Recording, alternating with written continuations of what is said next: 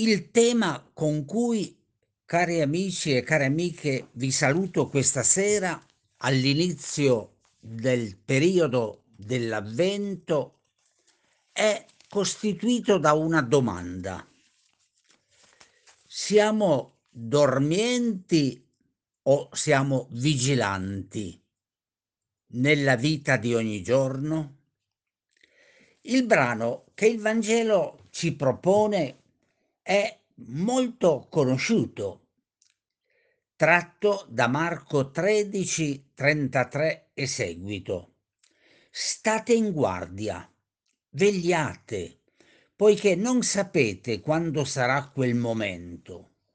È come un uomo che si è messo in viaggio dopo aver lasciato la sua casa, dandone la responsabilità ai suoi servi, a ciascuno il proprio compito e comandando al portinaio di vegliare. Vegliate dunque perché non sapete quando viene il padrone di casa, se a sera o a mezzanotte o al cantare del gallo o la mattina, perché venendo all'improvviso non vi trovi addormentati. Quel che dico voi lo dico a tutti, vegliate. Esiste sempre la possibilità di un uso terroristico delle scritture. Ricordo, rispetto al brano che ora abbiamo appena letto, qualche zelante predicatore che metteva tutti sotto pressione con la paura della morte improvvisa. Il padrone di casa che torna all'improvviso era allora un Dio che pone fine alla nostra vita quando meno ce ne aspettiamo gioca a fare scherzetti di cattivo gusto, quasi soddisfatto di prenderci in fallo. Insomma, un dio un tantino sadico, terroristico, sembrava un po' all'attuale coronavirus, che arriva quando meno te l'aspetti. Ma l'autore del Vangelo di Marco non ha affatto scritto queste righe per introdurci con angoscia al pensiero della morte, ma al contrario, per invitarci a fare tesoro della vita e degli anni della vita. Marco, certo, va interpretato in continuità con le parabole di Matteo, lette sull'attesa. La cultura del tempo era che il grande argomento per rimanere svegli fosse l'attesa del ritorno di Gesù. La vigilanza però nel contesto della riflessione cristiana diventa non l'attesa di un fatidico momento, ma la dimensione permanente della vita di fede. Essere attenti, svegli a ciò che capita, alla chiamata di Dio, alla svolta della nostra vita senza credere che un giorno sia semplicemente la ripetizione dell'altro. Sovente le letture bibliche hanno mhmm, come martellato questa esigenza di non addormentarci, di tenere gli occhi ben aperti, di vegliare come sentinelle. E questa esortazione è tutt'altro che inutile. L'avvento nella tradizione cristiana dovrebbe essere un periodo di scuola verso la vigilanza non tanto l'aspetto di una festa stravolgente, ma il fatto che quello che Gesù ha rappresentato noi dobbiamo nella attenzione quotidiana farlo entrare nella nostra vita. Certo, la nascita di Gesù è un avvenimento assolutamente normale, nato in una famiglia, dall'amore di Maria e Giuseppe, i racconti poetici la narrano nel mito, ma noi sappiamo che la nascita di Gesù è avvenuta in una numerosa famiglia di Nazareth. Per noi Gesù, fino alla fine dei tempi, ci spinge ad andare incontro, ad aspettare attivamente il regno di Dio, cioè l'adempimento di quel sogno che Dio ha lasciato alla nostra responsabilità, un sogno incompiuto, promesso ma ancora largamente da realizzare. la editrice La Meridiana ha pubblicato un catechismo per la libertà in cui descrive il tempo dell'avvento come il de- tempo del desiderio sano di guardare ad un mondo altro, non l'attesa angosciosa, non l'attesa illusoria, ma l'attesa delle sentinelle che sanno che in qualunque notte poi arriva l'alba, sanno che ci sarà un posto per la luce. È l'attesa di quanti sono pronti ad accogliere la novità, il cambiamento. Certo, ci sono i delusi della vita che non attendono più niente, non attendono più niente da se stessi, né dagli altri, né da Dio, né dalla Chiesa, né dalla società. Potremmo dire che la loro vita si è fermata, che sono già entrati nella morte. Mentre invece il bello della vita sembra dirci l'avvento, ma anche il bello della fede, è che c'è sempre una porta socchiusa da aprire, che è la porta che volge all'ignoto. C'è sempre qualcosa da capire in più, qualche scelta da compiere, qualche passo da compiere. Poi, diciamocelo chiaramente, tante volte abbiamo nella nostra vita i momenti soporiferi. In sostanza, non è facile rimanere vigilanti, svegli, ma possiamo essere paralizzati sulle rovine del presente, oppure gufi tra le macerie, oppure ritirati nel nostro guscio. E tutto questo non è vigilanza, che invece è sporgerci in avanti per scorgere i segni del nuovo ed entrare oggi nella vigna del Signore che è il mondo, nei suoi vari cantieri della solidarietà. Forse se noi guardiamo il paesaggio delle nostre chiese, qualche volta c'è qualche parentela con il dormitorio. Sembra quasi un certo destino dei dormiglioni a vedere certi periodi della Chiesa. Siamo, diciamocelo di, con un certo rigore, in una situazione in cui qualche volta ci culliamo nella pace dell'incoscienza.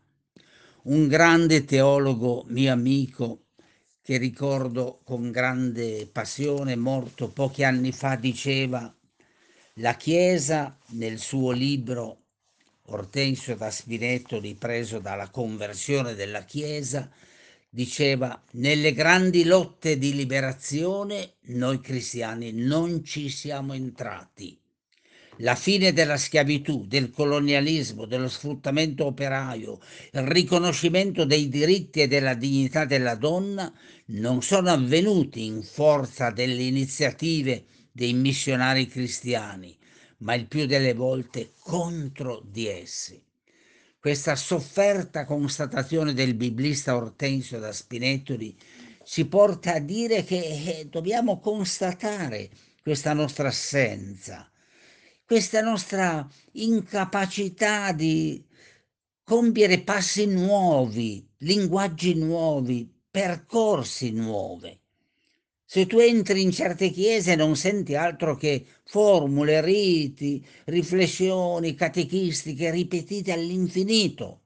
Non esiste quella chiesa che è laboratorio in certe esperienze e quindi manca la gioia, l'audacia, non si cercano strade nuove.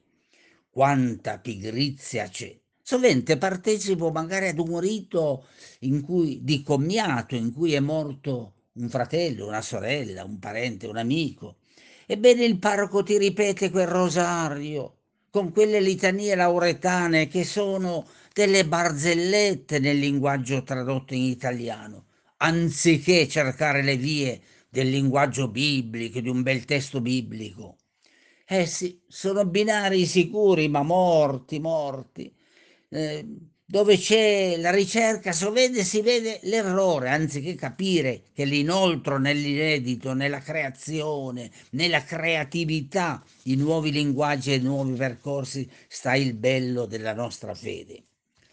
Ma allora che cosa vuol dire questo attendere e vigilare con fiducia eh, responsabile, operosa?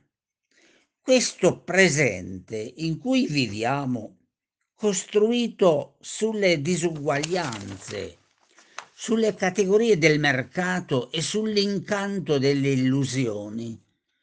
Diceva già Arturo Paoli molti anni fa, non ci può bastare. Abbiamo bisogno di un'altra qualità di vita, un'altra qualità di fede. Se guardiamo alla nostra Chiesa, che anche a Natale ripete le solite canzoni, dobbiamo davvero essere in operosa attesa di una proposta comunitaria diversa. Ma attesa significa, perché questo si realizzi, mobilitazione, essere aperti al futuro, lasciarci penetrare fin nelle midolla dal messaggio del profeta che nella domenica prima di avvento si legge in tutte le chiese è il terzo Isaia, come viene chiamato. Siamo reduci da Babilonia, quando tutto per Israele era da costruire. Ecco lo scritto di questo profeta. Tu, Signore, sei nostro Padre. Da sempre ti chiami nostro Salvatore. Perché, Signore, ci lasci vagare lontano dalle tue vie? E lasci indurire il nostro cuore al punto da non percepire più la tua presenza? Ma Signore, noi siamo argilla e tu colui che ci plasma. Tutti noi siamo opera delle tue mani, avvolti nel tuo amore. Parole straordinarie per dirci l'attesa del futuro con la compagnia di Dio. La fiducia non ci permette di piangerci addosso, ma di scommettere su quell'attesa come laboratorio di piccoli passi e piccoli progetti del mondo, di un mondo di fratelli e di sorelle.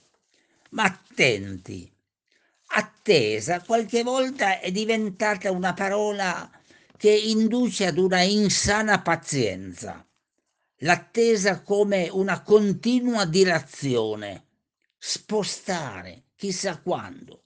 Nella vita sovente mi sono sentito dire nelle battaglie più audaci per i diritti degli omosessuali e per i diritti dei ricercatori e delle ricercatrici in teologia, ma no, ci vuole tempo, abbi pazienza, vedrai che le cose cambieranno.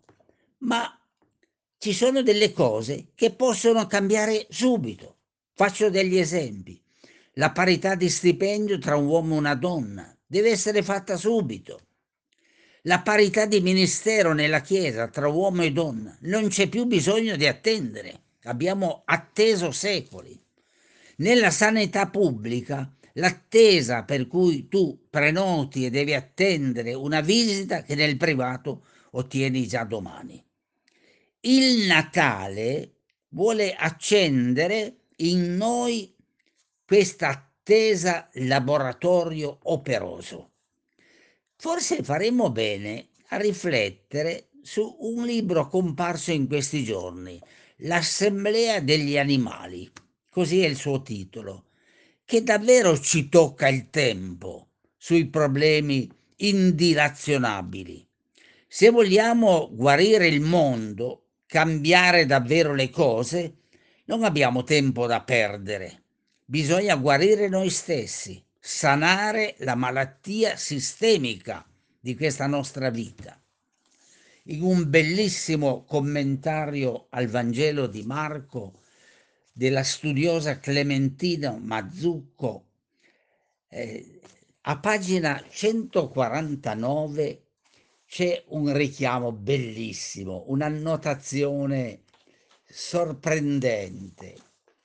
La teologa scrive, eh, capiterà in affetti nel Vangelo di Marco che durante la preghiera del Getsemani, nella notte dell'arresto, pur dopo pressanti inviti a vigilare, che riecheggiano quelli del capitolo 13 e 14, i discepoli per tre volte vengano colti a dormire da Gesù. Il capitolo 14 ne è la testimonianza, insieme al capitolo 13, versetto 36. Avevano veramente bisogno degli avvertimenti di Gesù, anzi non sono bastati perché si sono addormentati. Vorrei dire che noi in questo tempo d'inizio dell'avvento scopriamo la nostra vocazione di creature vigilanti, laboriose, mai accettare il destino dei dormiglioni. E come è risuonata per i discepoli, risuoni anche per noi. Vigilate, state attenti a ciò che succede. Dio parla nel suo primo libro che è sempre la storia dentro il mondo, il primo libro della rivelazione universale di Dio. Attenti, non perdiamo i giorni, ogni giorno sia una giornata di attenzione, di vigilanza, di risposta alla chiamata di Dio. Buonanotte a tutte e a tutti voi.